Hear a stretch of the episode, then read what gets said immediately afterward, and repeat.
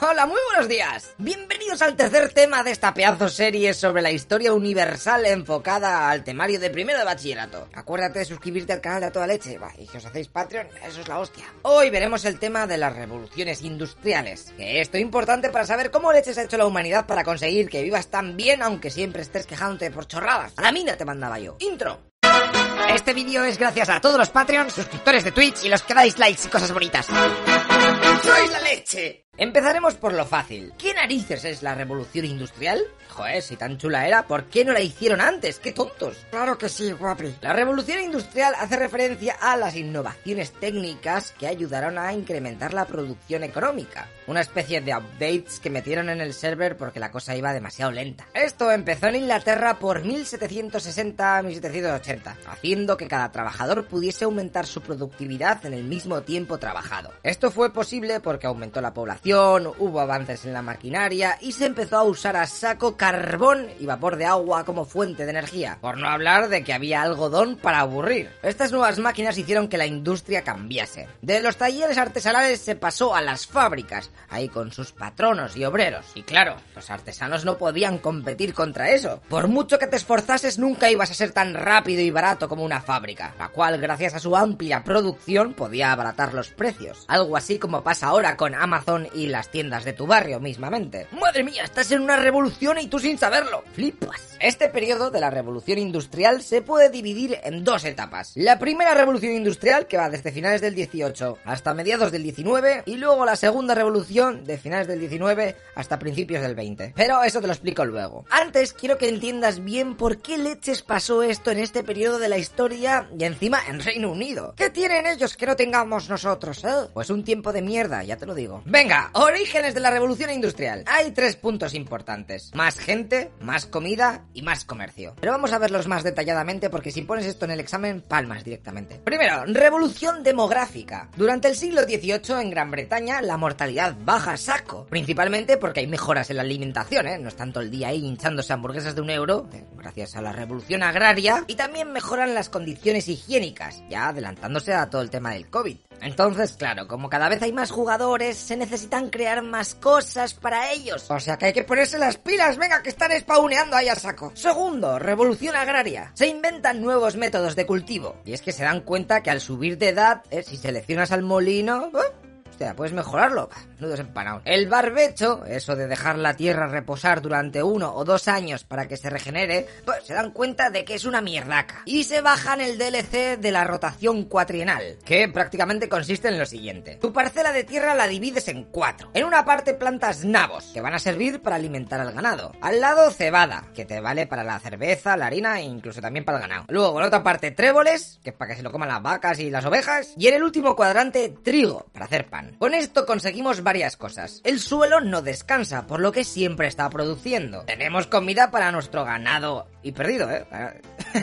Encima que el estiércol de los animales nos va a servir de abono. Y nada, después cada temporada vamos moviendo el reloj y perfecto, tío, se va a ir rulando. Claro, con estos hacks, pues, el rendimiento de los campos aumentó a fuego. Los updates llegan justo cuando el Parlamento inglés está vendiendo terrenos a saco, con la ley de cercamiento, fastidiando al máximo a los campesinos que solían currar en tierras comunales. Y es que lo normal es que los vecinos usasen la tierra pues para pillar la leña o simplemente para pastar. Pero nada, nada, nada. Ahora muchas zonas se volverán privadas. Esto hizo que se vayaran propiedades y los que las habían comprado pues para sacar el máximo de rendimiento eh, invirtieron a fuego. Y a partir de 1830 con el uso de fertilizantes químicos y la maquinaria agrícola, la producción aumentó más si cabe. Gracias a toda esta revolución en el campo pasó lo siguiente. Se podía abastecer a toda la gente de las ciudades que estaban en aumento. Al ser más productivos se necesitaban menos campesinos y la peña se piraba a las titis a currar en las fábricas. Al haber peña con dinero en el campo, este se convierte en un mercado potencial para que consumiesen cosas creadas en las fábricas. Take all my money. Las ganancias de los grandes propietarios podían ser invertidas en financiar otras industrializaciones, ¿sabes? Otras fábricas por ahí. Así que ahora llegamos al punto 3 que es el desarrollo del comercio. Comercio interior. Con esta movida que hay tantas cosas, hay un gran movimiento comercial entre el campo y la ciudad y viceversa. Para que estos trayectos de las carretas de mercancía fuesen más rápido, se mejoraron las carreteras y las redes fluviales que permitían el transporte de mercancías pesadas. Y en cuanto al ¿Mercado exterior? Inglaterra pillaba algodón de la India y de las plantaciones de esclavos de Estados Unidos, lo procesaba y una vez que era tejido lo vendía por América, Europa y la India. Con esto se forraron a saco y ese dinero fue invertido en más industria. No en hacer más chiringuitos en la playa, no, no, en más industria. Genial, ahora que ya sabemos por qué ha pasado todo esto, conozcamos la primera revolución industrial. Cyborgs everywhere. Como había más demanda, venga, dame más comida, lo que hagas esta fábrica, ¿qué haces? No, se ha confundido, esto es una incineradora. Bueno, lo que sea, dame un saco de cerizas, yo que sé para qué. Así que había que aumentar la productividad, a sacar objetos como churros. Y para eso hay que evolucionar la maquinaria y usar fuentes de energía nuevas. La primera industria que vio este avance fue la textil, que al fin y al cabo todo el mundo necesita ropa. Aquí metieron la fuerza de las máquinas de vapor y bueno, ya que yo iba volado. Fíjate que como la madera no es tan pro dando calor y tampoco era plan de dejar toda la isla sin árboles, empezaron a darle a saco a la huya, que es el carbón de toda la vida. Así que venga, a hacer minas a cholón para sacarlo del subsuelo. Viendo los buenos resultados de este inventazo de la máquina de vapor, luego la metieron en la industria metalúrgica y por último en la de los transportes. Lo de la industria algodonera era muy gracioso, porque para transformar el algodón en tejido hay que pasar por dos etapas, el hilado y el tejido. Y claro, los inventores se ponían a currar eh, y sacaban una fórmula para tejer todo rápido. Pero entonces el proceso de hilado era demasiado lento ¿eh? y no servía para nada porque no, tenían tanto hilo. Entonces claro, se ponían a pensar y mejoraban lo del hilado. Pero entonces la segunda etapa iba más lento porque le acaban de sacar una cosa que va muchísimo más rápido y no, no me sale, ¿sabes? Van mejorando una cosa y la otra se queda atrás y luego...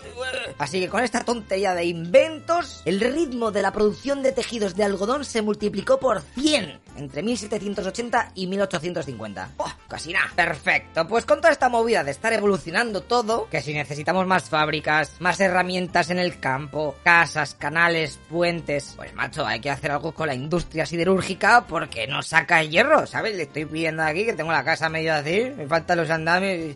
Es un desastre. Así que para mejorar esto se empezó a usar carbón mineral que era abundante en Inglaterra. Y como era un pateo mover el carbón de un lado a otro, porque eso pesa, las grandes empresas siderúrgicas se colocaron al lado de los yacimientos de carbón. Así que las zonas de Yorkshire y las tierras bajas de Escocia. A montar altos hornos ahí a fuego, nunca mejor dicho. Ríete de lo que tenía montado Saruman debajo de su torre. Si por si esta locura que le había venido a todo el mundo de querer hierro no era suficiente, en 1840 llegó otra fiebre por este metal porque se pone de moda el ferrocarril y eso necesita hierro al máximo. Así que ya sabes, si viajas al pasado a principios del siglo XIX, bah, tú invierte en hierro y en bitcoins. Triunfas seguro. Vale, pues como se fabricaban grandes cantidades había que darle salida, además de que se tenían que mover todos los materiales Así que se metió el invento este de la máquina de vapor chetada en el transporte terrestre. Así que chachán nos sale el ferrocarril. Y si lo metes en un barco, pues chachán, un barco de vapor. Y claro, esto es un avance de la hostia. De hecho, los mineros ya usaban raíles y vagonetas tiradas por animales para su curro. Pero esto del ferrocarril era a lo gigante, gracias a la locomotora de vapor. En 1830 se inaugura la primera línea de ferrocarril Manchester-Liverpool. Quedaron empate a dos. No te digo. Y fíjate cómo debió de gustar aquello porque en los próximos 20 años se construyeron 10.000 kilómetros más de vías. Una curiosidad es que en este país los ferrocarriles fueron financiados por compañías privadas que luego daban intereses a sus accionistas, mientras que en los demás países europeos lo normal era que el Estado diese las ayudas financieras a empresas para que construyesen los recorridos. Eso sí, en el transporte marítimo costó la leche implementar lo de los barcos a vapor, porque al fin y al cabo con las velas y el viento eso era trending topic, bueno, estaba bien. Así que hasta finales del siglo XIX, nada. Vale, lechero, ¿y cómo se pagó todo esto de la industrialización? ¿A quién puso los dineros? Al principio de esta revolución, el ahorro familiar, es decir, la autofinanciación, era la forma más recurrente de conseguir modernizar la maquinaria o mejorar la fábrica. Pero claro, los años pasaban y las máquinas cada vez eran más pros, por lo que las fábricas cada vez tenían que hacerse más grandes. En definitiva, que cada vez necesitas más dinero para estar a la última y ser al máximo de productivo. Por lo que aquí es cuando entran los bancos. Hola, muy buenos días vengo a prestarte dinero a cambio de un interés para que puedas hacer un upgrade a tu factory. Aunque también existía la posibilidad de financiarse por medio de sociedades anónimas. Se fundaba una empresa y luego su capital se dividía en participaciones o acciones que compraba la peña y luego los beneficios que daba aquella empresa pues se repartía. Genial. Pues lo último que tengo que explicarte de esta primera revolución industrial es el liberalismo económico. La revolución industrial pudo tirar adelante a saco gracias al liberalismo económico, algo que iba a instaurar el capitalismo como sistema económico.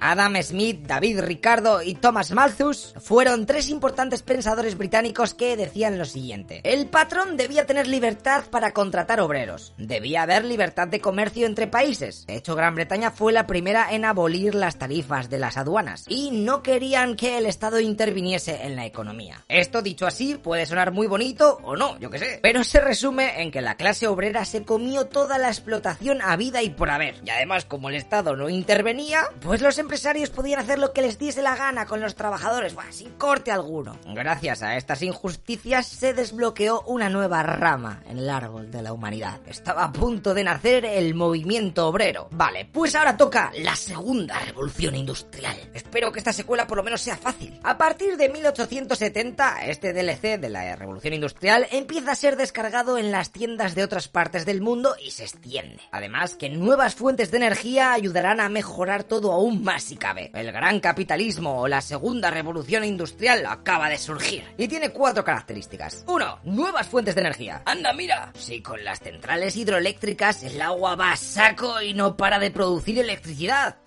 Al pelo. Por esta época se solventa el problema de poder transportar esta energía eléctrica a largas distancias, gracias a los transformadores. Edison hace popular las bombillas, también se sacan mejoras en telecomunicaciones como el telégrafo, la radio o el teléfono. En el transporte surgen los tranvías eléctricos o incluso el metro. Bueno, bueno, bueno, solo faltaba Tesla por aquí. Pues en verdad sí, el inventor es de esta época. A ver qué te crees. Además de la electricidad llega el petróleo, que se usó al máximo en los medios de transporte. De hecho, tenéis que dar las gracias a Rudolf Diesel, que inventó el motor de combustión interna, y a Daimler y Benz, que hicieron el de explosión. Pero vamos, que las máquinas de vapor con carbón todavía seguían acaparando el 90% del mercado. Segunda característica, era del acero e industria química. Se inventaron nuevas fuentes de producir acero bueno, bonito, barato, eliminando todas las impurezas que siempre daban asco. Gracias a esto se pudo reducir su precio en un 50% y se empezó a usar en nuevos lugares. En lo químico se sacan abonos para la agricultura, colorantes para la ropa, explosivos como la nitroglicerina y sobre todo la dinamita de Alfred Nobel, el de los premios. Ese inventó la dinamita. Está, forrado. Pero es que además vinieron los productos farmacéuticos, el cine, la máquina de escribir, la bicicleta. Voy a ver ahora, macho. Me ha costado poner dos ruedas y una cosa en medio. Venga, por la tercera característica es que la industria se junta. Entre 1850 y 1900 el número de empresas empieza a menguar. ¿Ya que no sabes por qué? Pues primero porque las nuevas máquinas son tocaras y solo las grandes fábricas podían permitírselas. Así que las pequeñas a tomar por saco. Y segundo, pues si se juntaba todo, pues aumentaba la productividad y por lo tanto los productos eran más competitivos. Y esta concentración se podía hacer de cuatro maneras. Horizontal. Donde se juntaban empresas del mismo sector. Que tú haces acero, joder, yo también. Unámonos y de paso me haces el amor. Vertical. Se concentran empresas que se complementan. Que tú sacas carbón, pues al pelo, porque yo tengo una fundición y necesito tu mierda a fuego. Juntémonos y hagámonos también el amor. Tras. Varias empresas se agrupan y tienen una administración común. Aquí no se me ocurre nada, pero la unión hace la fuerza, chaval. Cártel. En donde las empresas son independientes, pero se ponen de acuerdo para fijar los precios de venta. Ale, ya sabes de dónde viene el origen de los cárteles de la droga. Plata o plomo, baby. Aún así, las empresas pequeñas con unos cuantos obreros y ya era lo más típico y común. Y con esto llegamos a la cuarta característica de esta segunda revolución industrial, que es el avance de la industrialización. Vamos, no me jodas. Era obvio, ¿no? Si por 1840 Gran Bretaña era la jefa del mundo en cuanto a industrialización, y la segunda era Francia, pero años luz, o sea, Francia estaba un poco la mierda, de repente Alemania se pone las pilas y se convierte en tututuli. En 1860 ya adelanta a los franceses en la carrera industrial y por 1900 está a puntico de hacer lo propio con Gran Bretaña. Pato rápida la tía. El resto de países europeos a finales del siglo XIX ya estaban poco a poco también industrializándose, cada uno a su ritmo. Por ejemplo, uno de los más lentorros fue Rusia, ¿eh? Que a los zares les pesaba un poquito el ojete. Y si quitamos zoom en el mapa, vemos como Europa en realidad va reduciendo su influencia económica, mientras que Estados Unidos se va convirtiendo por lo vaginis en la primera potencia mundial. Lo único que salvaba a las naciones europeas es que le daban bien a los transportes comerciales marítimos y disponían del mercado de capitales. O lo que es lo mismo, cobraban intereses de sus inversiones por el mundo. ¿Qué quieres que te haga una fábrica en tu país? No pasa nada, yo te la hago. Venga, a pagar, a pagar. Pero hay pasta para comer. Tranquilos que la Primera Guerra Mundial pondrá fin a este sistema económico. Y chavales, con esto y un bizcocho os habéis metido entre pecho y espalda toda la revolución industrial. ¡Enhorabuena! Y lo mejor de todo es que el próximo tema es cortito, que es el del movimiento obrero. Así que no te vayas muy lejos. Hasta luego, loco pizzas.